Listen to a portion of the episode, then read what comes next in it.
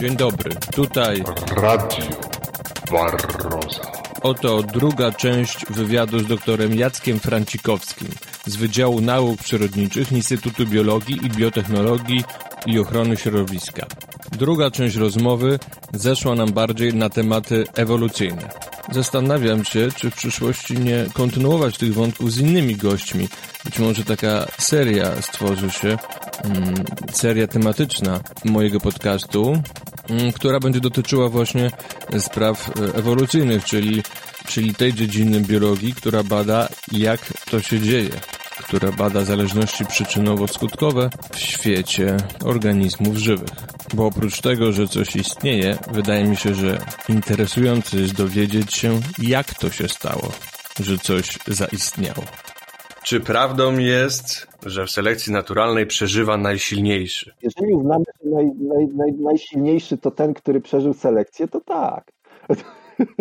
Aha, no ale czy to to znaczy najsilniejszy? Czy to oznacza najspryt, najsprytniejszego, naj, najbardziej, e, No właśnie, tego, no, no. e, najbardziej umieśnionego, najbardziej zdrowego, najwyższego? Niekoniecznie, prawda? No, No ja zawsze, no wiesz, w tym wypadku to kwestia, jakie oczka miało sito. Czy miało gwiazdki, czy miało kwadraty, bo nie mówię o wielkości, tylko to trochę w ten sposób trzeba patrzeć, nie? I, I problem jeszcze jest ten, że to sito jest wielowymiarowe, więc tam jest to w ogóle trudno sobie wyobrazić, bo przecież nie jest selekcjonowana jedna cecha, tak? E, tylko tu tyle czynników jakby obrabia ten, ten fenotyp, tak? czyli te cechy organizmu, które tam stykają się, są, są poddawane selekcji, że no, to jest takie trochę XIX-wieczne, myślę, patrzenie o tak, te kły i pazury, ten, ten darwinizm społeczny, czyli wygrywają najsilniejsi. Najsilniejsi było rozumiane, czyli ci fizycznie najsilniejsi, najbardziej brutalni, bez skrupułów i tak dalej, i tak dalej, tak? A, a my dzisiaj widzimy, że ci najsilniejsi to są często no to jest takie błędne koło, to jest to, najsilniejsi to są ci, którzy przeżyli selekcję, tak? Jaka by ona nie była, tu kwestia właśnie, jakie, jakie czynniki odgrywały rolę, tak? Bo, bo no, nie wiem, pojawia się czynnik toksyczny, tak, jakiś i nie przeżyje przecież naj, niekoniecznie największy, najsilniejszy organizm, tylko ten, który ma najwydajniejsze na przykład enzymy detoksykacyjne. No, ale mo może być tak, oczywiście to jest teraz tak tylko abstrakcyjny przykład, że te dwie, trzy mutacje, które ma ten, który przeżył, powodowały, że był na przykład słabszym reproduktorem, ale te, które były lepszymi reproduktorami za młodu, w młodym wieku, no nie przeżyły, bo one akurat na tą truciznę, które się pojawiły, nie były odporne, prawda? No jest często, jest często tak, że jest ten dylemat między pewną cechą, e, która wydaje się bardzo istotna, ale właśnie obniżeniem rozrodczości. No i teraz zwykle yy, jakby układ się optymalizuje, to znaczy ustawia się w jakimś miejscu, gdzie nam się to no, równoważy, tak? To znaczy, gdzie, gdzie jakieś optimum jest odnajdywane, tak? I to optimum często, na przykład potem jak obserwujemy w, w, w historii, to ono się lubi przesuwać raz w jedną, raz w drugą stronę, e, no bo ta presja tych dwóch czynników, no bo tu rozmawiamy akurat w dwóch prawo-lewo na przykład, czyli rozrodczość, a, a, a jakaś tam cecha, e, no jakoś tam lawirowała, tak? Ona nigdy, to nie jest płaska linia. Nie? Więc, więc myślę, dlatego nam jest to też takie trochę nieintuicyjne, trudne do, do, do, czasem do, do, do wytłumaczenia, do uchwycenia, że. No na poziomie genetycznym jest to łatwo wytłumaczyć, mecha, mechanistycznym. Selekcja naturalna to zmiana częstości alelów populacji powiązana z reprodukcją, a cechy, które tworzy, muszą być dziedziczne. Tyle. No i koniec. Na przykład, tak. No i tu jest, no i tu jest wszystko jasne, tak? Nie było, czy jest najsilniejszy, czy jest jakiś, nie. Po prostu przekazano geny albo nie, powstało kolejne pokolenie albo nie. Jak to się stało, tak, no nikogo nie obchodzi, prawda? Więc y, tak, no, no, dlatego myślę, y, jakby ten poziom genetyczny tu jest taki, który stanowi punkt wyjścia, no ten, ten Dawkins właśnie, tak, i, i jego samolubne geny. Y, I on, jak on, on jakby narzuca dopiero interpretację dalej, jak zaczynamy drążyć, dlaczego właśnie ten gatunek w tych warunkach za, za jakby zachował się, w cudzysłowie oczywiście, czy zadziałał, czy wy, wyselekcjonował się tak, a nie inaczej, albo dlaczego pula genetyczna w tych warunkach wygląda tak, a nie inaczej, tak? I możemy dociekać, jakie czynniki, jakie cechy e, dopiero, ale ta bazowa definicja, myślę, że, że ona bardzo dobrze nam tutaj e, jakby oddaje problem i to, co się tu dzieje. Też myślę, że jest dobra. No ale jak się później rozmawia na, na temat całych fenotypów, to aż chce się używać, bo to jest nasza chyba taka ludzka cecha języka wtedy, no nie takiego mechanistycznego, nawet my przecież takiego nie używaliśmy w stosunku do owadów, prawda? No... Znaczy ja myślę, że nawet dalej, nie tyle nawet nie mechanistycznego, tylko my bardzo często postrzegamy wszystko przez, przez nasze ja, to znaczy przez nasze osobnicze ja nasze tu i teraz, a przecież to, co przeczytałeś, tam nie ma nic o osobnikach. Tak, nawet. dokładnie. Tam jest pewna pula genetyczna, tak? Pula genów i częstość występowania różnych aleli, i, i my tą częstość obserwujemy w czasie. I tam tak naprawdę osobnik nie istnieje. Nie gra żadnej roli, tak? To jest pojedynczy odczyt w jakiejś macierzy n wyników, którymi są inne osobniki, który dla całości jakby nie ma żadnego znaczenia. Jasne. I to jest chyba takie trudne dla ludzi do, do, do przeskoczenia. Yy, tak, a druga sprawa to yy, brak celowości.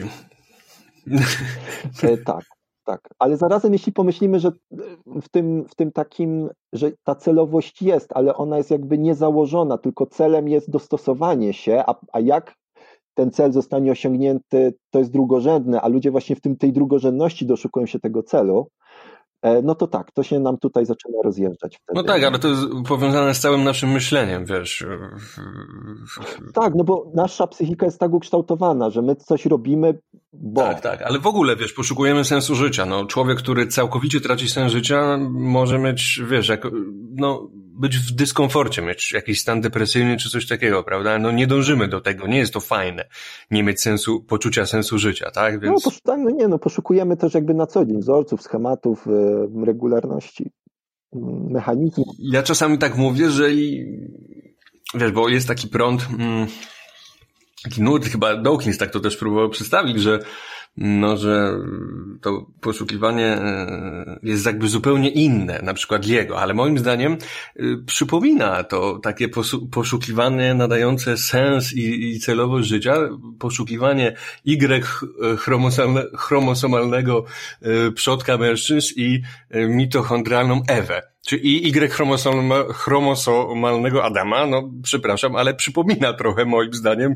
takie mityczne poszukiwanie e, swojej roli we wszechświecie. No.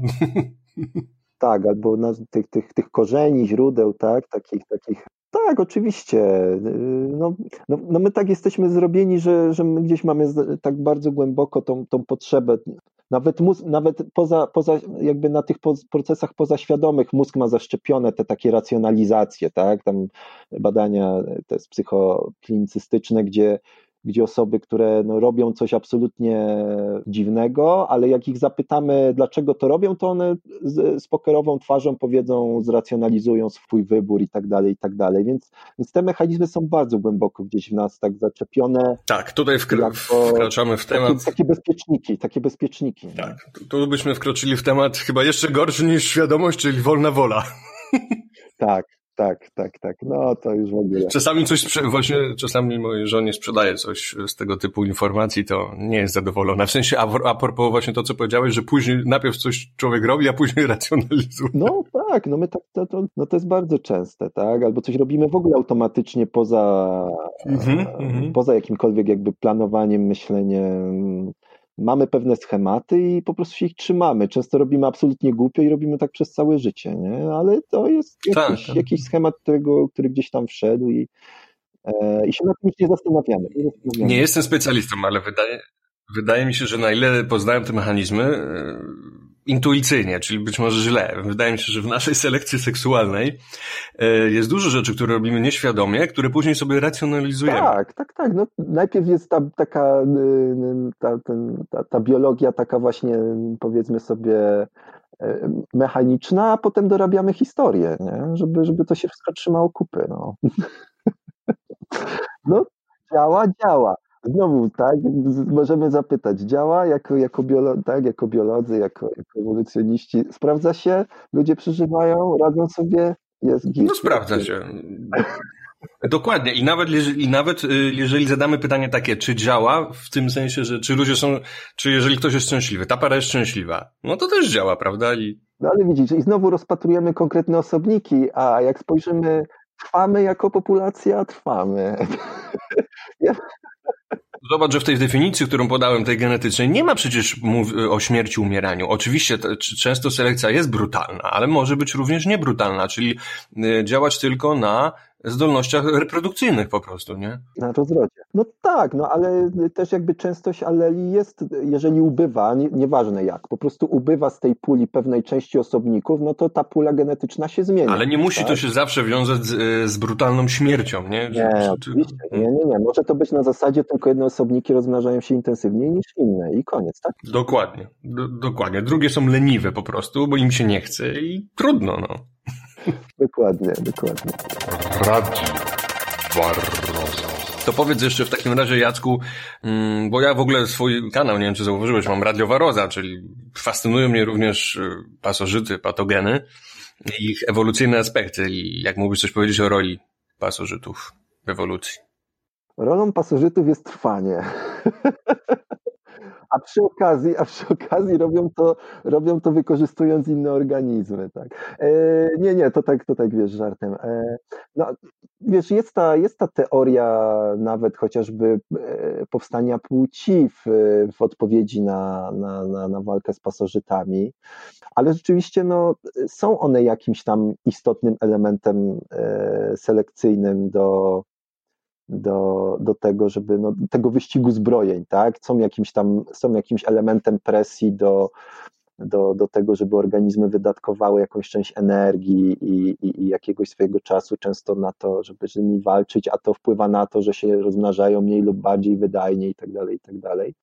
Rozumiem hipoteza Czerwonej Królowej, tak? Dokładnie, na przykład. Mhm. Ona jest e, szeroko akceptowana w świecie naukowym. Nie, nie masz. Tak, wydaje mi się, że wydaje mi się, że, że, że, że jest nieźle. Czyli jest to wyścig dla wyścigu, tak? To znaczy, no bo są to, jest to efekt dwóch po prostu przeciwstawnych interesów dwóch różnych organizmów, tak? To nie jest walka z wulkanem, tylko to jest drugi układ, który ma taki sam cel jak ja, to znaczy przeżyć, a że robi to, czy tam rozmnożyć się, tak? Zapewnić trwanie puli genetycznej genetycznej, genom i tak dalej. E, a że robi to w oparciu o moje zasoby, no, no taką przyjął strategię, tak? Taki, tak, tak, taką stronę jakby drogi ewolucyjne się, się potoczyły. Więc oczywiście z naszego takiego punktu widzenia pasożyty to jest, to jest problem, tak? to jest, to jest jakieś, jakieś, jakieś niebezpieczeństwo, ale z punktu widzenia takiego biologicznego to jest po prostu jakaś część ekosystemów i, i pewnych organizmów, które wchodzą w, w interakcję z innymi organizmami w pewien bardzo specyficzny sposób. Więc myślę też, że, że mimo wszystko odgrywają one taką, jeżeli już tak myślimy o tym, że coś jest, jeden organizm jest dobry, a ten drugi jest zły, tak? Jeżeli już tak wartościujemy. Ja tak nie myślę. Nie, nie, ale tak na, dla uproszczenia, dla, dla, jakby, dla jakby uproszczenia wywodu, no to tak, żeby, żeby jakby spolaryzować strony, no to wiemy, że rzeczywiście obecność jakiegoś czynnika stresowego, na którym to akurat jest pasożyt, e, jest w pewien sposób no, też ważny dla sprawnego funkcjonowania tego drugiego organizmu, tak? To są to, co widzimy, tak, nie wiem, przechowywanie organizmów w sterylnych warunkach, tak? Mówimy to o pasożytach jako o o jakichś organizmach, które potencjalnie mogą stymulować układ odpornościowy do radzenia sobie z innymi albo po prostu dla sprawnego jego funkcjonowania. Tak? To znaczy, jeśli nie ma pewnego progu bodźcowania, które my tu uznajemy za negatywny, e, to organizm jakby nie przestaje działać prawidłowo, tak? To trochę jak z mózgiem, który jak nie dostaje informacji, to zaczyna sobie e, wymyślać ją sam pojawiają się różnego rodzaju zaburzenia, to tak tutaj, no tu akurat ten układ immunologiczny, tak, że jeżeli układ nie dostaje realnych problemów do radzenia sobie, to zaczyna sobie szukać sztucznych, znajdować sztuczne problemy. E, więc, więc widać, widać że, że te interakcje, również te negatywne, są gdzieś tak bardzo głęboko znowu takiej metafory użyję, zakorzenione w tym naszym jakby funkcjonowaniu, jestestwie, że są jakby wliczone w to nasze funkcjonowanie jako, jako, jako układów e, żywych, jako pewnych nawet populacji czy, czy, czy, czy pewnych, pewnych systemów. I, i odgrywają pewną rolę. Oczywiście są, są w pewnych sytuacjach problemem, takich no, naszych, naszych ludzkich, e, właśnie czy to zdrowotnych, czy, czy, czy przemysłowych, ale jak spojrzymy na to właśnie jako jakby od tej strony biologicznej, czy takiej nawet e, systemowej, no to są elementem systemu, tak, który, który odgrywa jakąś, jakąś rolę i z, który, który trzeba, z którym trzeba się liczyć i brać pod uwagę. Mm. Podobno 8% naszego aktualnego genotypu jest możliwe, że jest pochodzenia postwirusowego. No na przykład, tak. No właśnie, to jest dość ciekawe w takim razie, bo jeżeli postrzegamy czego, co mi się podoba, tak, to jako pewną selekcję, jako pewną matrycę właśnie zmiany częstości aleli powiązane z reprodukcją i dziedziczne cechy, mm, które to generuje, no to wtedy twardy podział na pasożyty, mutu, mutuali, na pasożyty, mutualiści, no nie wiem jak to odmienić, i komensale, no jest trochę dyskusyjne, bo sam przed chwilą wskazałeś, że pasożyt jest, uprzykrza życie, no ale może powodować taką presję selekcyjną, że w, taką presję selekcyjną, że w konsekwencji razem z tym organizmem tworzy pewną, pewną nową jako, jakość i mm, od tego pasożytu zależy przyszły fitness y, tych organizmów.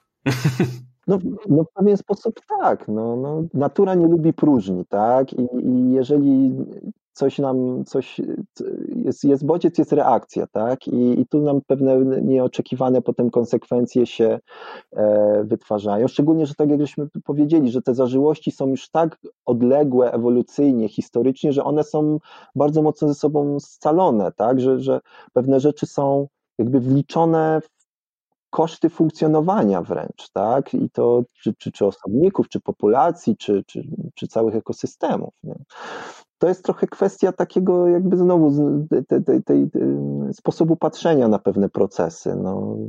I jakby, nie wiem, wartościowania też pewne, no, znowu, no, jest to nasze ludzkie patrzenie, nasze ludzkie historie, a potem jest jakby cały cały ten dotaczający nas świat, który się tym nieszczególnie przejmuje, po prostu leci swoimi, swoimi, swoimi drogami, tak? Więc... Jasne, omawiamy to po prostu pod względem biologicznym, wiesz, fascynują mnie pasożyty, ale jak będzie pasożyt, który będzie uprzeszał mi życie, to oczywiście chętnie się go pozbędę, no to jest jasne. No, o właśnie, prawda?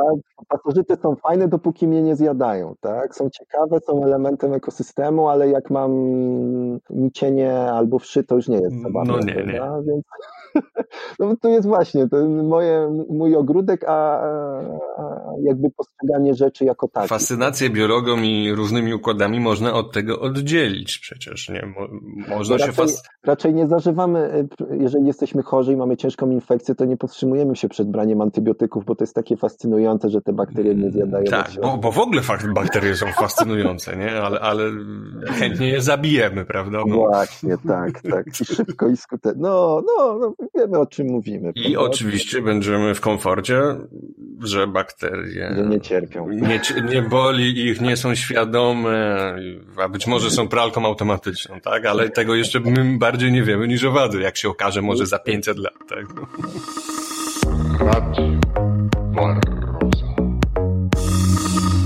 No właśnie, no tak, tak. No to są takie. Znaczy, czasem problem jest taki, że jak się powie A, to trzeba powiedzieć B. To znaczy, tak, jeżeli mówimy, że e, pewne układy biologiczne mają pewne cechy, no to potem właśnie pojawiają się takie grzyby i bakterie, inne właściwie na przykład jednokomórkowce, pantofelki, które, no, co z tego, że są z jednej komórki zbudowane, skoro one właściwie reagują tak jak cały organizm.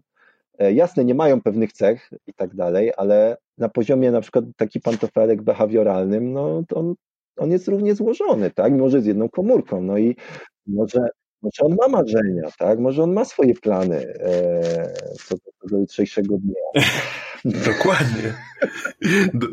No to prawda. Kiedyś się fascynowałem, wiesz, pantofelkami. Właśnie w szkole podstawowej robiłem sobie takie akwarium, gdzie li, liście takie, wiesz, podgniłe sypałem i później przez mikroskop 900 razy oglądałem. Pojawiały. Tak. I pantofelki były. Same się, wiesz, faktycznie jakby tak człowiek nic, e, wiesz, bardzo mało wiedział o, no jak tworzą się organizmy, to by pomyślał, że się, znaczy teoria samorództwa, no nie była wtedy taka głupia, no bo co, sypie liść, sypie liść, i są pantofelki, nie? No. Tak, rozsypiesz liście i są pantofelki. Które się tam łączą, widać, że jedzą i co, no. Przecież na początku XIX wieku już były układy optyczne, które pozwalały to zaobserwować. No. no ale dość szybko, właśnie dzięki temu dość, dość szybko ta teoria jakby samorództwa y, no, mogła być obalona, prawda, bo, bo zaczęto się to To, że można było obserwować właśnie, że muchy składają jaja, a nie, że muchy powstają z martwego tam, z, czy, czy, czy z mięsa rozkładającego się, tak, albo że pająki z kurzu. No to to, to bardzo pomogło. No właśnie, dobrze, że o tym wspomniałeś pantofelku, bo dlatego stąd moje wcześniejsze wątpliwości odnośnie tej prostoty i złożoności, bo e, wszystko zależy też moim zdaniem od skali, w jakiej rozmawiamy. Mm-hmm. Bo jeżeli wnikniemy mm, w chemię, w chemię bakterii, w jej organelle, to toż i dokładnie to przeanalizujemy, to, to się okazuje też skomplikowany układ. No przynajmniej na pewno miliardy razy bardziej niż na przykład woda, roztwór wody. Mm, tak, tak, no tak, właśnie. Tak. No, no, zdecydowanie, no my możemy schodzić jakby coraz głębiej i wcale nie robi się prościej, tylko czasem jest coraz trudniej, bo jest to coraz mniejsze, coraz trudniej to badać.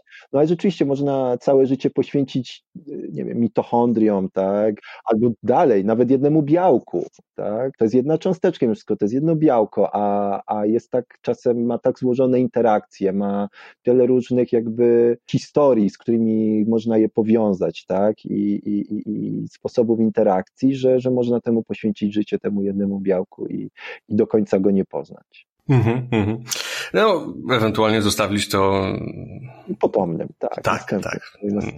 Swoją pracę. No to jest optymalne rozwiązanie. Dobra, w takim razie jeszcze takie ogólne pytanie, które wcześniej sobie zanotowałem. Barroza. Czy jest taki trend, bo to by wynikało z naszej dyskusji i też Przyznam, że oczywiście z lektur, które czytałem, czy złożoność rośnie pod wpływem czasu ewolucyjnego i zmienności e, genetycznej, która się tworzy. E, wspomniałeś o tym na przykład w kontekście pszczół czy mrówek, kiedy powiedziałeś, że te bardziej, w cudzysłowie, prymitywne, powiedzmy, bardziej pierwotne organizmy są mniej złożone niż te, które się zmieniały bardziej i ewoluowały na przykład w bardziej społeczne owady. Ale jednocześnie możemy obserwować taki mechanizm upraszczania organizmów. I są na przykład eukariotyczne organizmy, które w toku ewolucji zostały pozbawione e, mitochondriów. Albo na przykład plazmodium, e, albo chloroplastów. Takim organizmem jest niesamowity pasożyt, który zabija dużo ludzi, czyli plazmodium, pierwotniak yy, powodujący malarię. On ma zredukowaną, niespełniającą swojej funkcji fotosyntezy yy, chloroplast. O, to nie wiedziałem. To ciekawe. No tak, no ja myślę, ja myślę, że to jest, e, że, że to znowu jest takie, wiesz, jak chcesz rzucić jedno hasło, takie, którym podsumujesz, no to złożoność rośnie, no bo jeżeli spojrzymy, że te pierwsze organizmy, e, wręcz jakby przyjmujące postać pojedynczych organelli, współczesnych, potem komórki i tak dalej, i tak dalej. To, co widzimy z kręgowcami, tak, które e, stawały się po prostu coraz większe, wręcz coraz większe, jako przy tej nie, nie tyle już złożoność nawet rosła, co po prostu robiły się coraz większe, no to widzimy taki, widzimy taki, taki trend, ale z drugiej strony znowu ktoś powie, no dobra, ale widzimy również mnóstwo trendów regresji, tak, to znaczy upraszczania, odrzucania, tracenia, to jest bardzo specyficzne dla pasożytów akurat te, te, te, te, te ale na przykład yy, dużo bezkręgowców, parzydełkowce, tu badania też pokazują, że one są wstecznie jakby z, yy, zredukowane, tak? że są uproszczonymi wersjami siebie z przeszłości, że przyjęły bardzo specyficzną strategię przeżycia, i że kiedyś były bardziej skomplikowanymi organizmami, że dzisiaj to, co obserwujemy i tak byśmy mówili, że te e, w cudzysłowie meduzy są takie banalne i proste i nic tam nie mają, to też badania pokazują, że to jest pewna strategia dostosowania się, zoptymalizowania swojego życia do swoich potrzeb. Tak? Więc tu znowu to jest kwestia pewnych strategii, które organizmy przyjmują, tak? I to w kontekście y, gatunków, czy całych jakichś linii e, filogenetycznych, które tutaj chcemy obserwować. Więc znowu, jak to w każdym przypadku, takie uproszczenie, że złożoność y, rośnie, zawsze znajdzie się jakiś wyjątek, tak? Znajdzie zawsze jakiś przykład, że ale jeśli A, to B, tak? Że, że jeżeli postawi, pojawi się taka sytuacja, to niekoniecznie. To e, obserwujemy coś innego, tak? Albo w drugą stronę, widzimy mnóstwo organizmów, które trwają w swojej postaci od milionów lat właściwie niezmienione. Latimeria na przykład. No, na latimeria, albo nawet chrząszcze, które znajdujemy bardzo, bardzo podobne e, z, z niewielkimi zmianami. Ale wiesz, to nie znaczy, że ona nie, nie wiem jak chrząszcze, ale to nie znaczy, że ta latimeria nie ewoluowała, bo na poziomie makro może nie ewoluowała, ale na przykład jej bakterie w jelicie... Tak, no oczywiście przecież, e, nie wiem, skład białek jakiś mógł się zmienić i tak dalej. My, ja teraz patrzę na zasadzie, jak ona wygląda po prostu z zewnątrz, tak? Bierzemy zwierzątko A, zwierzątko B i ono wygląda tak samo, widzimy, nie zmieniło się. Nie, to na pewno trudno jest powiedzieć, że ono się w ogóle w 100% nie zmieniło, że jest wierną kopią tak, Latimerii sprzed, sprzed 100 milionów lat, nie, to by było, to by, chociażby, chociażby to, że my jesteśmy różni od swoich rodziców, tak, przez to, że jest zmienność taka e, wynikająca z, z rekombinacji genów tutaj to powoduje, taki najbanalniejszy przykład. ale wydaje mi się, że, że, że tutaj znowu to jest kwestia strategii, tak? Jeżeli są presje, które wymagają y, ciągłego znowu tego wyścigu, tak? Zmian, przybierania, kooperacji, układów i tak dalej, przybierania złożoności, to będzie się to działo, tak? Jeżeli e, moja ekologia sprawia, że jakby tych presji nie ma, albo to ja wywieram na kogoś presję, no to, to myślę też ten system będzie się inaczej zachowywał. Y, mówię, to są często takie takie fajne skróty myślowe, żeby pokazać pewne takie globalne zjawiska. Natomiast jak zaczynamy się w to wgryzać, to, to sprawa się jak zwykle komplikuje bardzo. Mm. Że, we, że, że, że we, trzeba być ostrożnym w stwierdzeniach y, i raczej nie iść w, kate, w kategoryczne stwierdzenia, że jeżeli A powoduje B, to będzie tak zawsze we wszystkich tak. układach. Oczywiście, no jak ze wszystkim. Proste, jednozdaniowe. E wyjaśnienia z procesów rzadko są w pełni prawdziwe i użyteczne. Rozumiem. Radio Barroza.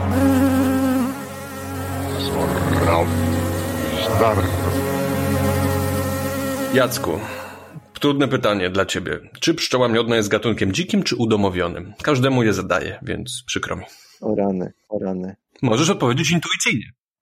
To znowu ja, ja, ja, odbiję, ja odbiję znowu kwestię definicji, to co znaczy organizm udowodniony. To możesz powiedzieć swoje e... definicje i uszeregować. Nie wiem, nie wiem, nie wiem, ja nie wiem, czy jest taka definicja w ogóle. Nie, myślę, że jest, ale.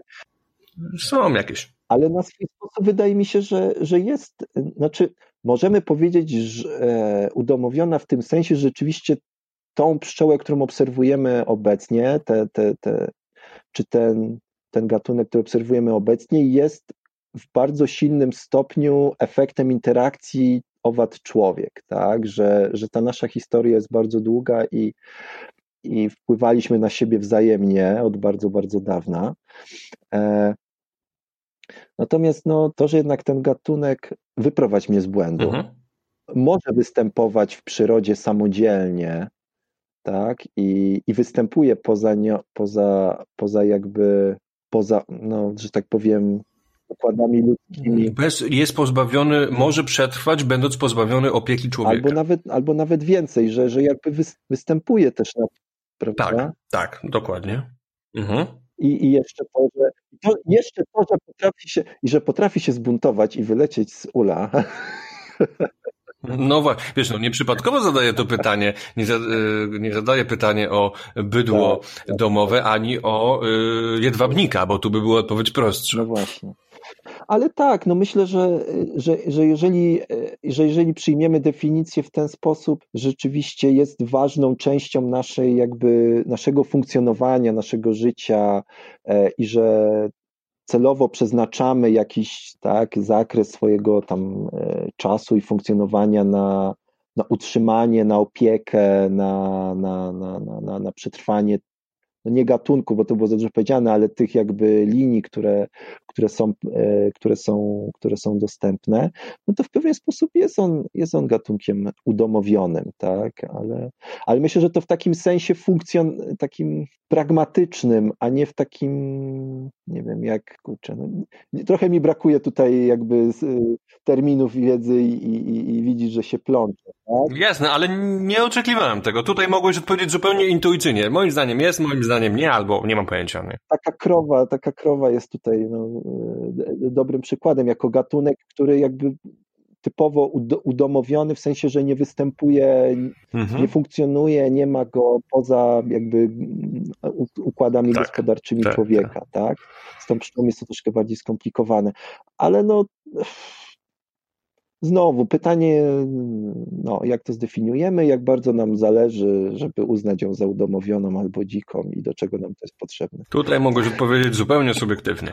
To jest takie po prostu fajne pytanie, bo jest, nie, rozumiem, nie, z tym nie, związana, jest związana z tym pewna kontrowersja i wiesz, jak będę robił długo te podcasty i będę miał 100 odcinków i każdy mi coś odpowie, to będę mógł sobie, wiesz, ankietę zrobić. Kto, analizę, analizę. Tak, tak kto co, jak ludzie uważają bardziej, nie? Bo nie wiem w tej chwili, wiesz, no. No też cię, no ciężko Znaczy nie mam, wiesz, nie mam z tym jakiejś takiej, takiej jakby, że, że, że mam problem, że jeśli tak albo tak, że... że, że...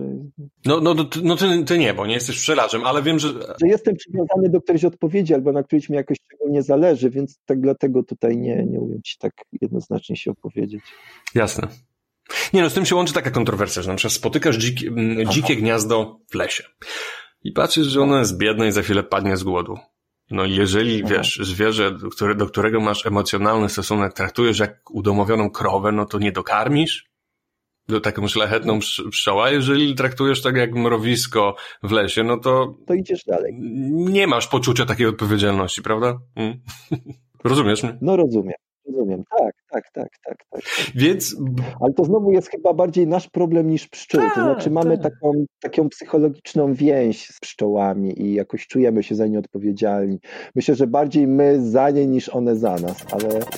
Radio Barroso. Znaczy wiesz, bo w ogóle systematyka i takie definicje to jest problem nasz. No przecież z punktu widzenia albo organizm trwa i się rozmnaża, czy rozmnaża się jako udomowiony, czy jako nieudomowiony, no to na razie krowa jest dobrze dostosowana do człowieka, bo jest jej mnóstwo, tak? No, tak, no.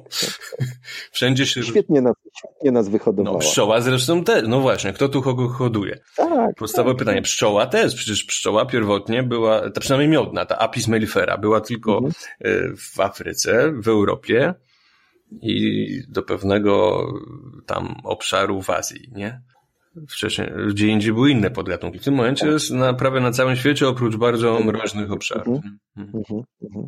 No właśnie. A i, a, i, a i w mroźnych daje się utrzymywać, bo przelaz zapewnia dobre warunki, ciepły ul na przykład.